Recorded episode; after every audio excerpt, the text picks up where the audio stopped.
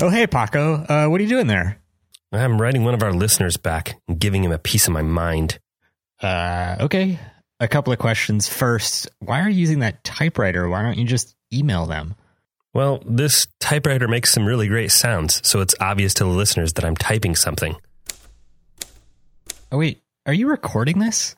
Yeah, the mics are always on in the studio. Oh, that explains why these random conversations always get recorded. But anyway, second question. Why are you angrily writing to our listeners? I think you should consult Mark and I before you rattle off angry letters to our loyal fans.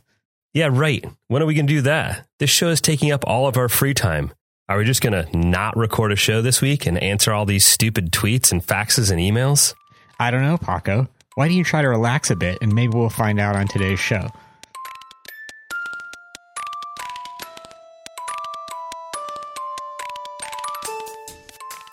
Hey everyone, welcome to You've Got It All Wrong, a philosophy podcast for handsome people like you. I'm Chad Allen. I'm Paco Allen. And I'm America's sweetheart, Mark Sanders.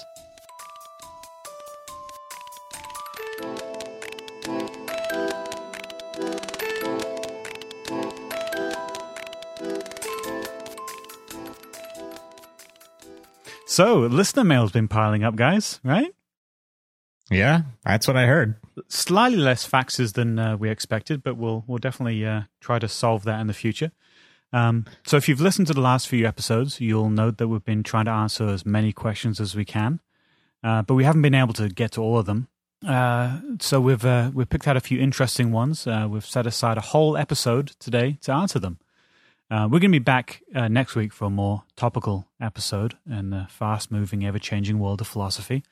Uh, I don't want to give away too much, but we'll, uh, we'll we're going to have a Halloween theme. so uh, stay tuned for uh, stay tuned. Stay you know stay alert. You know look at the thing you listen to podcasts on regularly. Um, ideally Sunday night, the day after Halloween, and you can check out our episode there. Now let's let's dive into some listener questions. Q Foley of large mailbag. Sorry, extra work back. Uh, so, Michael, Michael writes, uh, first, great podcast. I've already subscribed and will rate it on iTunes. Nice work, Michael. Uh, everyone else, be more like Michael. Yes, seconded. Uh, Michael has a, a, lot of good questions. We, we're going to pick uh, just one of them. Um, so, you guys should consider putting up uh, some web pages with your background info. For example, is America's sweetheart Australian or British? I think Australian, but it took quite a while to figure it out. How did you guys start the podcast? Is it tied to your jobs or just a hobby? So how would you uh, may may I uh, reveal the, uh, the, the the the the secret of of whether um, of my ethnicity of my background? Um, yes, yes, dear d- listener. No, no, no. I, I can I can safely reassure you yes, I am an immigrant and I did come here to steal your jobs. I think that's it. I think that's as much as you uh, should say. I, I think it's a sensitive topic. Um, it's clearly something that listeners are attuned to, but I, I think it would be a mistake to uh, to to let go of the mystery and sort of pull back the curtain. I think it's it's one of the few th- compelling things about this show is the is the mystery of your origins. There'll never be an origin uh, story episode. yeah. Okay, so I the, how did you guys start the podcast? Slowly. How did we start the? So we pushed the record button. We piled into my extremely uh, hot and sweaty office in my garage. Was the worst. And crowded around a folding card table and stapled all kinds of uh, soundproof material to the walls, uh, and then pretended like we knew what we were doing. It, it, it's basically Bruce Wayne's origin story. We we kind of you know we have we've got the Bat Cave, we've got some technology, uh, we all wore costumes. That was a costume. the quasi serious answer is that we've all been kind of big fans of the medium for a long time and have talked a big game about starting all kinds of podcasts for uh, years and years and years. And I think probably Chad finally moving out to the West Coast uh, and the three of us all being in relatively the same place was kind of the domino that the the first domino that fell Yeah, and then it was just a matter of uh, arguing about what we were actually going to talk about, and then uh, the topic of of arguments became the topic of what we were going to talk about. And there's like no better subject to argue about than philosophy. I think. I think that's a really good summary. Did you write that down before the show? No, I just rambled. That's that's pretty. Good. And just in terms of in terms of uh, backgrounds, you know, Chad's the only one who has really any kind of like formal education in philosophy. I, you know, wait, are you are you now answering the question? Is this tied into your jobs or just a hobby? Uh, I guess I was still okay. kind of doing general background. Definitely, this is not any of our jobs. I don't unless somebody has a secret philosophy job I don't know about. no, if you're if you're a very good or a very bad wizard, uh, you couldn't consider any of us quote unquote professional philosophers. Oh, yeah, that's right. The guys, the guys over at the Very Bad Wizards uh, podcast ha- had a few things to say about our show, and one of them was a question about whether or not we were quote unquote actual philosophers, uh, which I guess means are we like paid to teach philosophy at a university and write papers about it? No. To, uh, per Paco's comment, the closest that uh, any of us ever got to that was was that I have a master's degree in philosophy from the esteemed Higher Learning uh, Institute of Western Michigan University, and I also spent one year at the University of North Carolina in Chapel Hill deciding that I did not want a PhD in philosophy. And we're going to talk about moral realism a little bit later. And we uh, talked about moral re- realism in our last episode. And I think it's worth noting that I got an F in a seminar taught by the world famous moral realist uh, Geoff Sayre-McCord because I took an incomplete and then never handed in an actual paper. You rebel.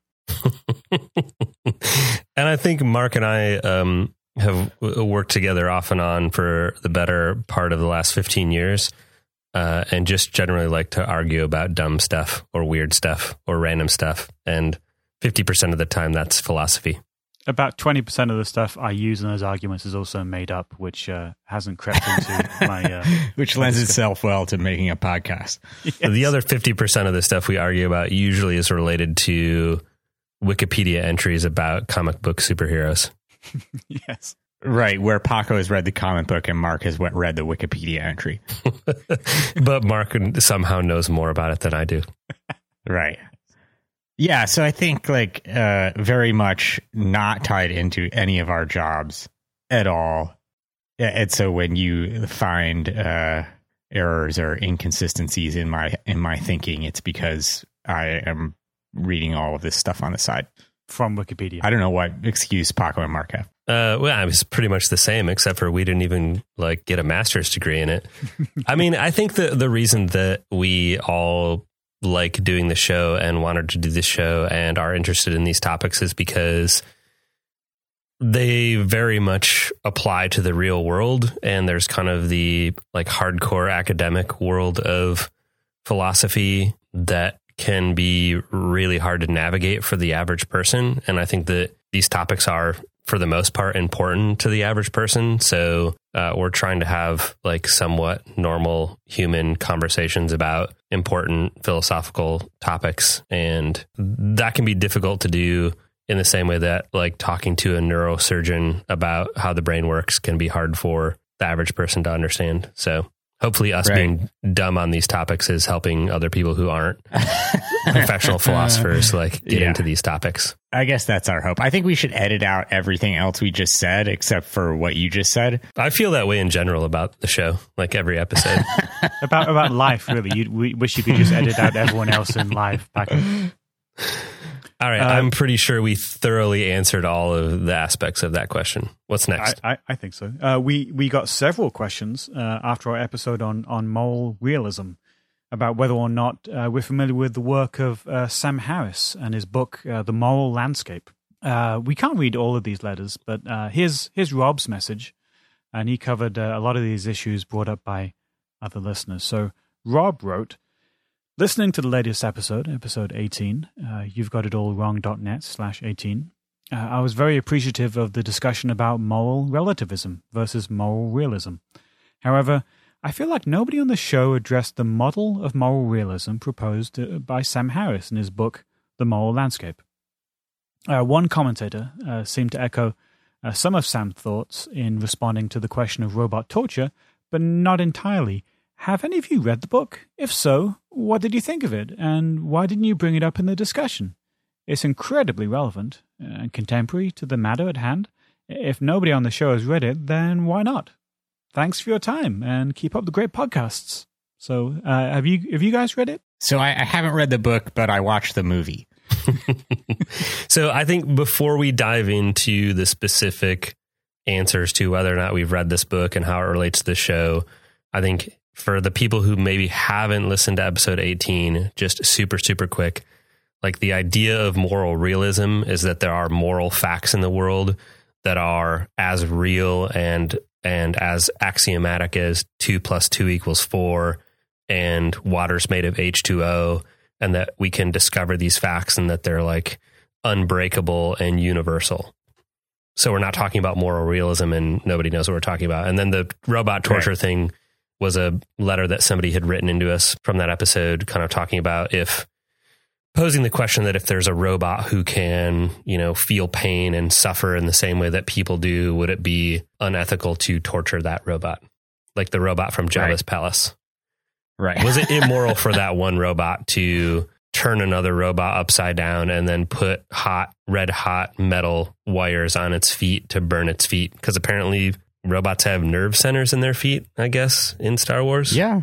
Yeah. So who's read Sam Harris's book? You saw the movie, Chad? I saw the movie. Uh, Sam Harris gives a, a TED talk.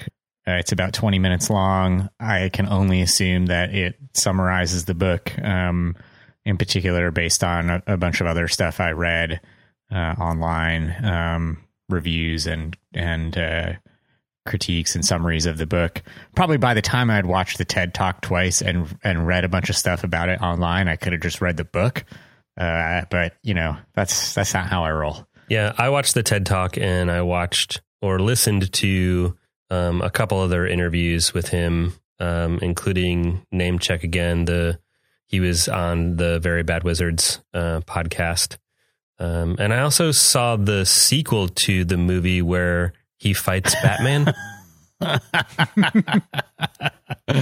and um, um, well, it was kind of a tie. Um, yeah, but yeah, there's a there's a there's a video out there definitely if you're interested in in some of the more controversial aspects of Sam Harris's uh, work where uh, he and and Ben Affleck go at it. So if you just Google Google Sam Harris, Ben Affleck. You can you can check that out.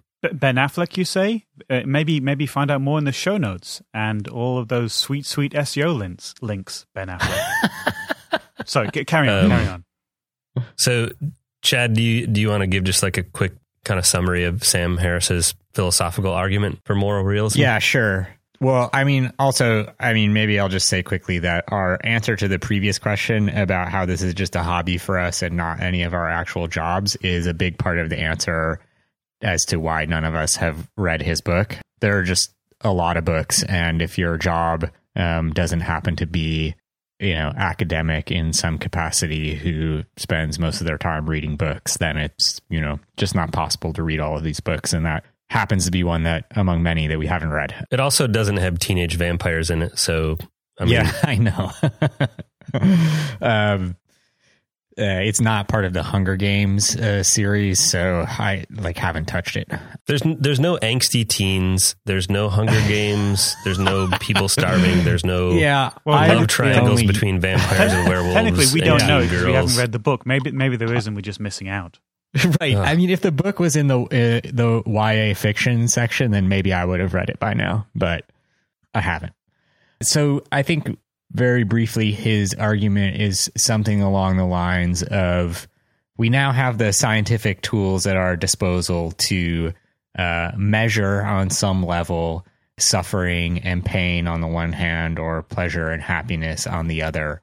And his thesis is essentially that we should stop thinking that science can't tell us about morality because now that we can empirically measure these things um, through scientific observations, we should be able to conclude that the things that we observe to cause what he often phrases as like human well-being or human flourishing uh, the things that cause those should be considered to be morally good things and the things that cause pain or suffering should be considered to be uh, morally bad things Right. and so he's attempting to sort of like connect up um, scientific observations with moral facts or moral judgments. And so that's why he kind of like, I think, comes up in this conversation about moral realism because he positions his work as as being a, a sort of a thesis about how morality is connected to empirical observations about the world. Yeah, I mean this the subtitle of his book is How Science Can Determine Human Values. Right. And, you know, like I said, I, I watched this TED talk. I listened to two or three other interviews plus the Ben Affleck fight. And I, like honestly, so clearly I'm talking about his ideas without having read his book. Um, so this isn't necessarily a critique of his book. I think it's a critique of his his argument that he's presented multiple times, and it's the same argument every time I've I've heard him give it. yeah. I don't feel like that subtitle of his book, which is also kind of like how he presents the case initially at the beginning of all his talks. I don't feel like he ever lives up to that, right? So like he always Yeah. uh, his argument always starts out and if you don't want to read the book, I suggest you go to Amazon and read the Amazon exclusive Q&A with Sam Harris. Uh, that's part of the Yeah. the page because it's basically the book Yeah. he starts that out by saying like morality has to relate in some way to the well-being of conscious creatures Right. which i think is a really big leap to start with like m- most people intuitively might agree with that but i don't feel like he ever gives any proof for that statement. Right. it's just like Well- here's this statement assume that that's true. And then along the way we'll talk about how sci- modern science can measure whether or not someone's happy or suffering. But he i don't think ever gets to the point where he actually answers the question that he poses of how how can science determine human values? It just it's not connected he never for me like well, I think that dots. you, I think that you actually alluded to this when we were answering the robot torture question.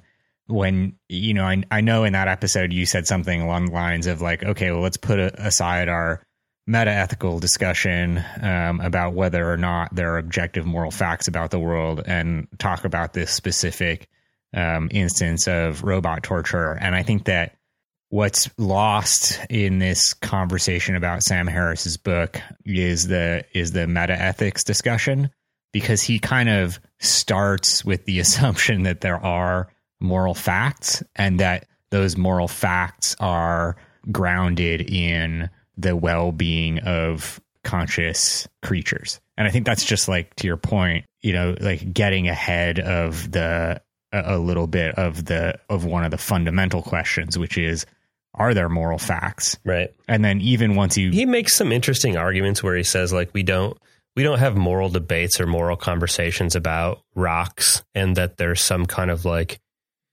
there's some spectrum between a rock and an ant and uh, an ape and a human where we feel like that moral conversation becomes more acute right. the further away from a rock you move and the closer to a human you move. But like that's just kind of like an example of why we feel that way. It's not a proof. Right. And if you kind of like reel that back into our conversation about moral realism from two episodes ago, I guess, when which generated this question.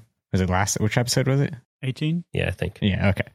So this is a form of what I, what I think we would call naturalistic moral reasoning, which is that claims uh, that moral claims or ethical statements can be reduced to uh, observations about the world, about the natural world, you know, from the perspective of, you know, science and scientific observation.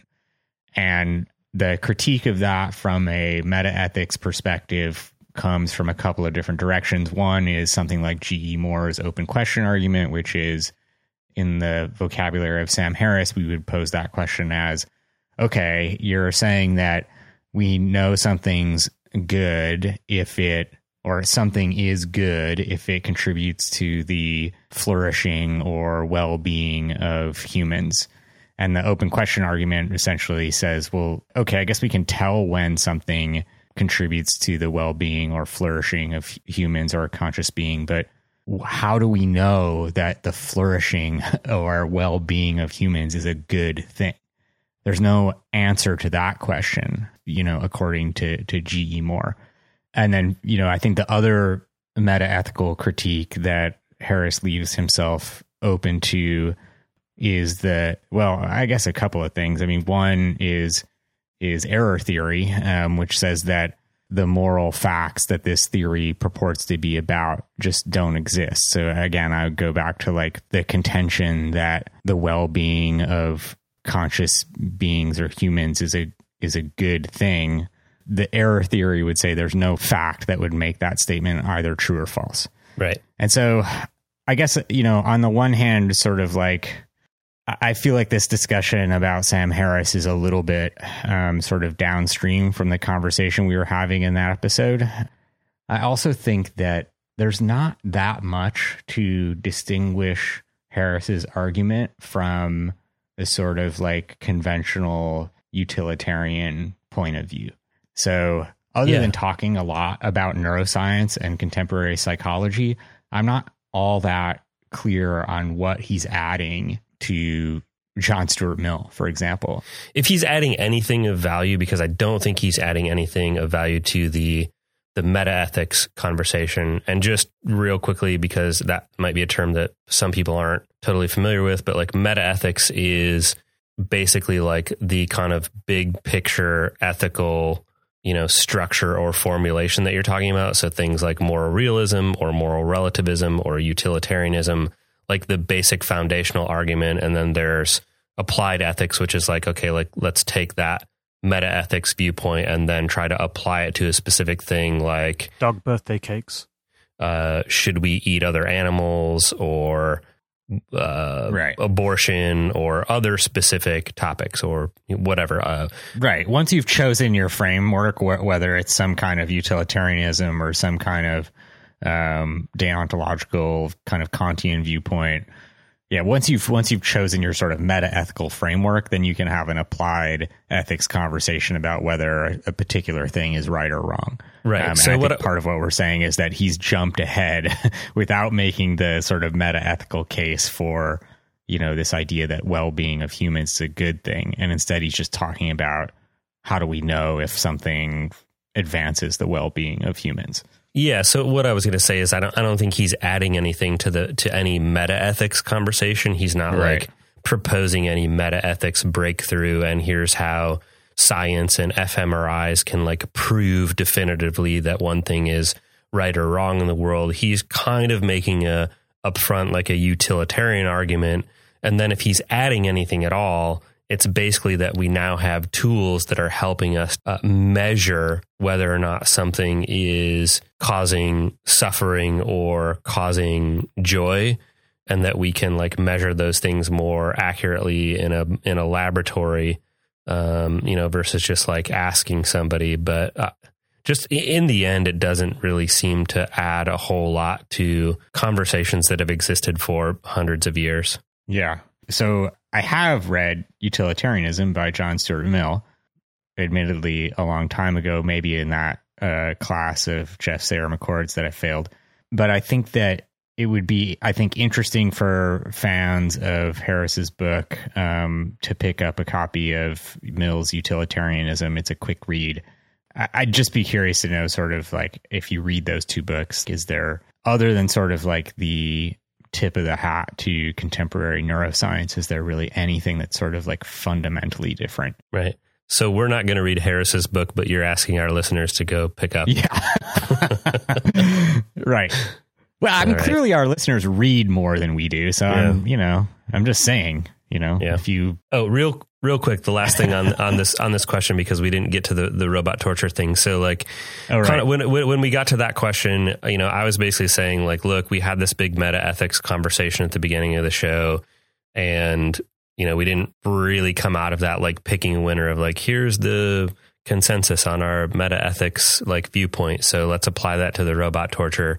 And it was basically, I was just Yeah. kind of saying, I was kind of doing a little bit of what Harris does, which is saying like most ethical frameworks, like somehow uh, involve the idea of like human suffering and, and not wanting to have uh, a, a whole bunch of it. So like, you can basically take that whatever meta ethics framework you have if it involves things like consciousness and suffering and pain and not wanting a bunch of it you can apply that to robots as long as they have those same characteristics that people have that you're evaluating ethics on so it was kind of yeah like i made a huge jump like um, harris did except for um, unlike him i caveated it by saying forget all those meta ethics and let's just assume this for the sake Right. of this conversation.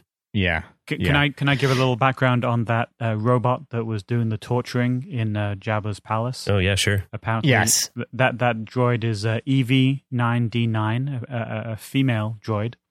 Uh, she keeps a, a laboratory deep in the bowels of Jabba's palace, where she builds grotesque droids from extra parts that exist only to feel pain. Hence, why what's what's the point of a droid feeling pain in, at all?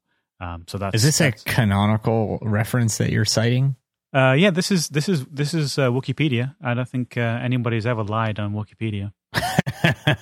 Well, Okay. if it's Wikipedia and it's not the official Star Wars website, and if that came from the expanded universe canon, um, that's now like uh, what are they calling it? Um, legends or some crap like that. Well, I, I'm looking actually now on StarWars.com. So if you go to StarWars.com slash databank slash EV dash 9D9, you'll find a reference. Just See show the notes.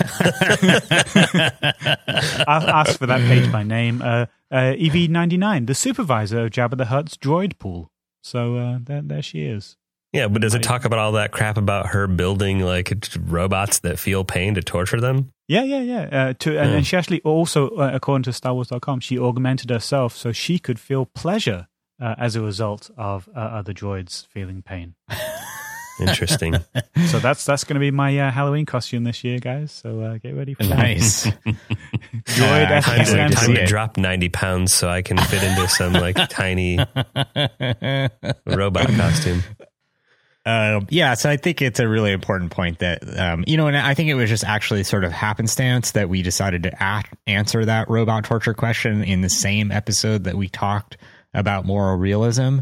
Like, I, I think that was actually unintentional. We were just sort of grabbing the most interesting recent uh, listener question that we wanted to address.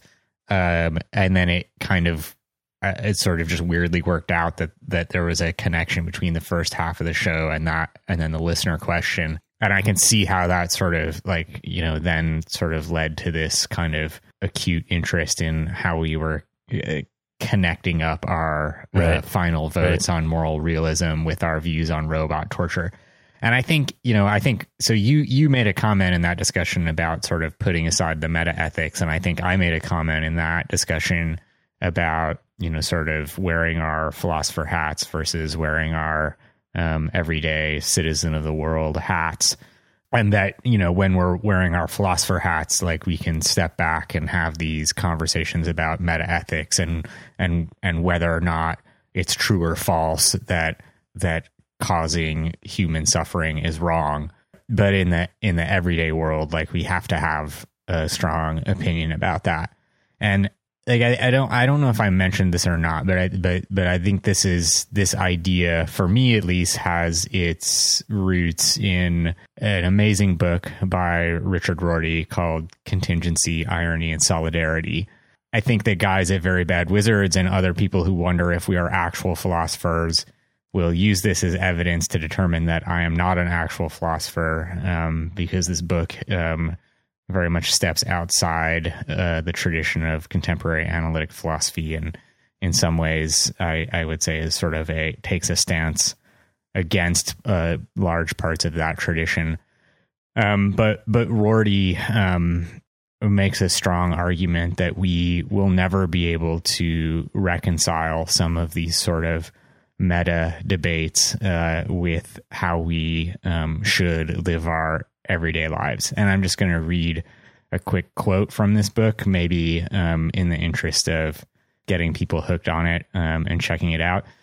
So Rorty says of the book that it sketches a figure whom I call the liberal ironist. I borrow my definition of liberal from Judith Shklar, who says that liberals are people who think that cruelty is the worst thing we do.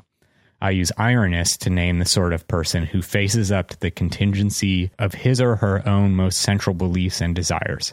Someone sufficiently historicist and nominalist to have abandoned the idea that those central beliefs and desires refer back to something beyond the reach of time and chance.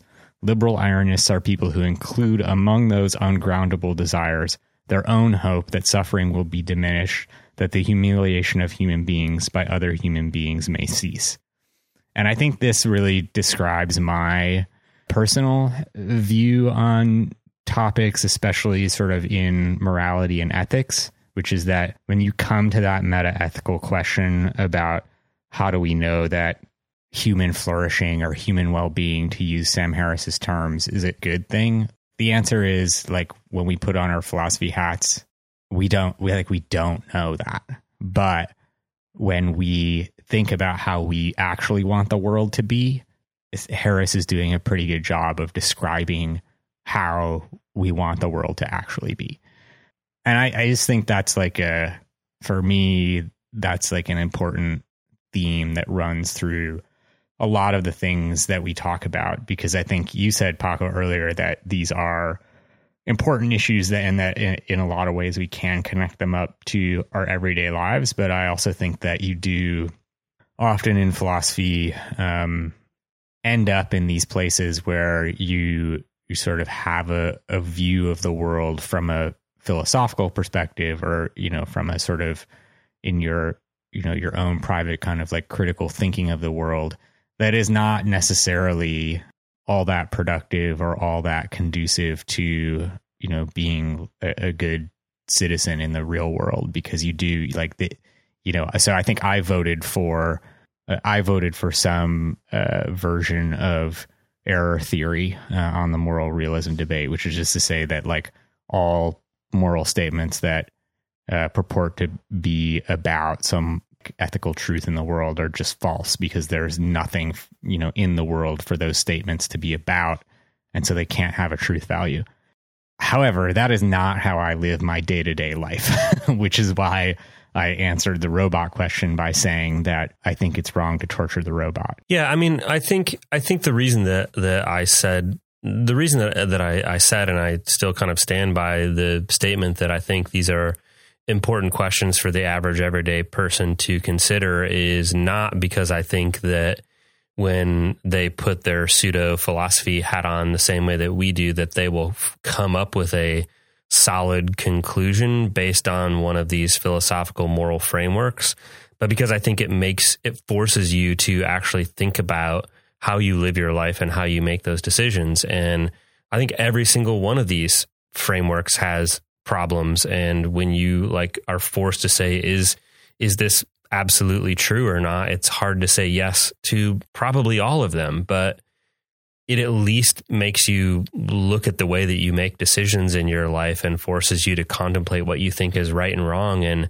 how you want to live your life and what kind of society you want to live in and i think that's what's important about it yeah i think we're saying the same thing yeah either we're saying the same thing or you've got it all wrong no, we're saying the same thing. So, last thing on this, uh, although I know I said last thing like five things ago. So, if robots, if robots, if droids in the Star Wars universe can't, if they can't from their original construction feel pain, and EV99 has to modify them so that they can feel pain, is that a horrible thing to do? Is that a, is that a morally incorrect thing to do when part of what she is doing is allowing robots to feel something. But it sounded like from Mark's description that she was making the other robots capable of feeling pain and herself capable of feeling pleasure. But before they couldn't feel anything. uh, so, listeners, write in and let us know if feeling pain is better than feeling nothing yeah. at all and therefore is EV99 a hero of the Star Wars universe? I, I also lay down the challenge to Jason Snell and John Siracusa of the uh, other robot-based podcast, Robot or Not, to see if they want to tackle the same topic. And I'm sure they'll promptly ignore us. yeah, well, I mean, they're going to debate whether or not EV99 is a robot or not, and I think that's kind of like a clear answer. That's it. Yeah. Yeah. Although I will say to those guys, if the mouse droid from Star Wars is a robot, but KITT from Knight Rider isn't, like, what are you guys talking about? Yeah, that's bonkers. One of those things is a thing with four wheels that's like a black box that drives around and does stuff, and so is the other one.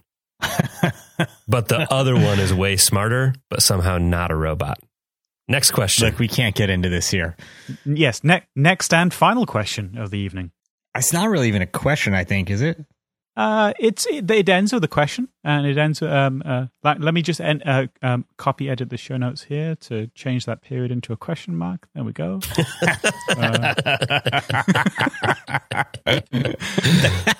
Finally, okay. finally, says the script. Finally, we wanted to give a shout out to uh, a listener who responded to our call for help in acquiring a genuine beard coin. You may remember those. Uh, we talked about beard coins in an episode on paradoxes, the one where we went down the rabbit hole of of the barber paradox, hence uh, hair care and gentleman's hair care in particular. Maybe we should uh, really quickly say what a, a beard coin is. And I think, Paco, you're probably best suited to uh, to tell us what a beard coin is because I know you got really uh, excited about it. And he's got a beard. Yeah, okay. Well, I mean, Mark brought the beard coins up first in that episode, but here's a super quick recap. Oh, yeah, you're right. Yeah, I mean, I, I got deep into it after Mark brought it up, but he- here's here's the recap. Recap. The recap. The recap.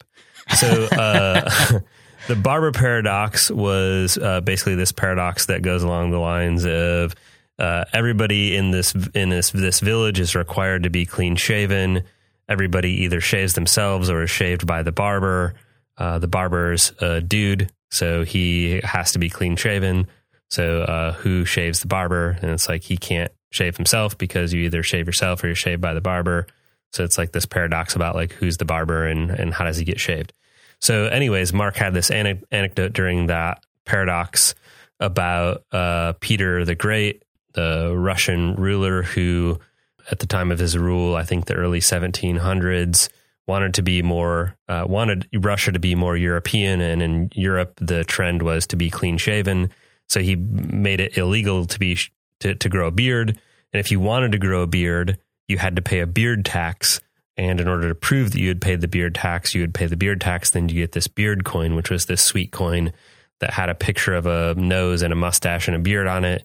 And I think said Right. something like uh, on, on one side it said uh, something about the fact that you had paid the beard tax, and on the other side it said, "Remember, the beard is superfluous." And I thought this Yeah. this, this was like probably the greatest coin that anybody had ever created in the history of mankind. and like s- f- immediately in the middle of the show started coveting uh, beard coins, Russian beard coins. So yeah, that's my quickest recap of uh, where we are today with beard coins and the you've got it all wrong. It wasn't very quick, just FYI. I mean, but it's the quickest I could do. Our, our beards right. grew uh, one one um, nano beard inch um, uh, while we were listening. While you were telling that story. Uh, so okay, so uh, Julia writes, uh, "Hello, handsome people." Uh, thank, thank you, hi, Julia. Hi, Julia. Uh, I just finished listening to your episode number 14. Uh, I couldn't ignore the request for a beard token. I happen to be your Russian listener. Uh, hopefully, there's, there's, there's more than one out there. Uh, she says, possibly the only one. Russians generally don't speak fluent English. Uh, and I happen Sorry, to have. Russian listeners. Yeah, that's Julia, not us. Yeah, I that's think Julia. that- yeah. Plenty of Russian listeners probably Just- speak perfect yeah. English. Yes. Please, please write just in none that Julia listeners. knows. Uh, and I, uh, and as Julia continues, I, I happen to have a degree in the history of culture. Uh, although this might not uh, even be relevant, as uh, one really just needs to speak both Russian and English and have an internet access to figure out that those beard tokens of Peter the Great do still exist, and they don't have to cost a bazillion dollars. I found several Russian auctions where you can get an original one, and surprisingly, a beard token website where you can get a very cheap replica. I'd hope you'd be able to get a beard token from a beard token website. Or else that would be uh, somewhat unfortunate. Um, so she she finishes. Uh, in case you're still want to get one and need uh, any assistance acquiring it from an authentic Russian seller, always happy to help. So Julia, spasiba. Um, yeah, so I actually started googling beard coins immediately after we finished that show and found the website Julia mentions where you can buy the replicas. Um, and immediately ordered a replica beard coin keychain, which um, has been with me ever since. Um, uh-huh. And uh, you know, she sent along a lot of links to auctions, and I'm I'm interested. I'm definitely interested. And it's it's hard to understand the exchange rates on some of these sites, and that's why she offered to help because a lot of them are in Russian but even using the Google Translate, it it looks like a lot of these are are replicas because the Google Translate description in almost all these says remake, which I'm assuming means that they're replicas. Yeah, but some of them are really expensive, and thus those must be real. Yeah, I mean, yeah, some of them are definitely like in the like four thousand dollar range, two thousand yeah. dollar range. Um, yeah. But there's one here that I think might be legit and is is only 86 bucks. So yeah, I'm actually going to follow up with Julia uh, tomorrow and and see if she can get me the skinny on see this. See if you can get your hands on one. Yeah, yeah. It's it's looks like it's in pretty rough shape, but I'm I'm still down with it. 86 bucks is it's probably worth it. I'm not a rich man, so that's that's a lot for. Yeah for an anecdotal beard coin that I can pull out and tell a story yeah, about. Well, but you looks know, pretty cool. Uh, maybe we'll put like a PayPal donation button on the website or something in Russian. Yeah, if anybody wants to help me buy this eighty-six dollar, hopefully legit beard coin, at Paco Allen. yeah, Twitter. at Paco Allen on Twitter. At Abilities. Did you get the Abilities Twitter handle? Abilities from Midwest. Is that longer than their username allows? Uh, so I think that's our show. Thanks very much, guys, for writing in. Really appreciate it. Okay. As always, thanks for listening, everybody. If you haven't already, please take a second and hit the subscribe button in your favorite podcast app or client of choice so you don't miss any of the future shows.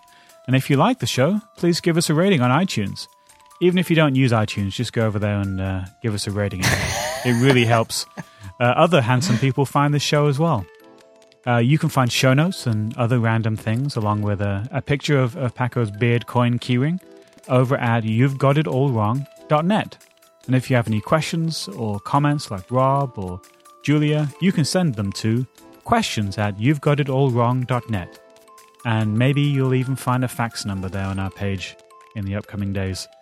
Uh, you can also follow us on Facebook. Just search for You've Got It All Wrong. Or on Twitter. The show's at All Wrong Podcast. I'm at M. Sanders. I'm at Chad Allen and I'm at Paco Allen.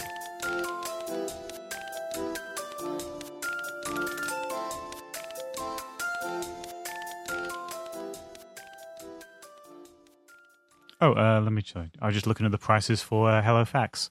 Uh, see to see if you could get it get it done before the end of the show. it, it, it, it's free for five faxes a month. what is it? Can we just not? Can we not just not get faxes six through infinity? oh, Be one of the first five people to fax in. Win a Bitcoin. in order to be one of the only five faxes we receive.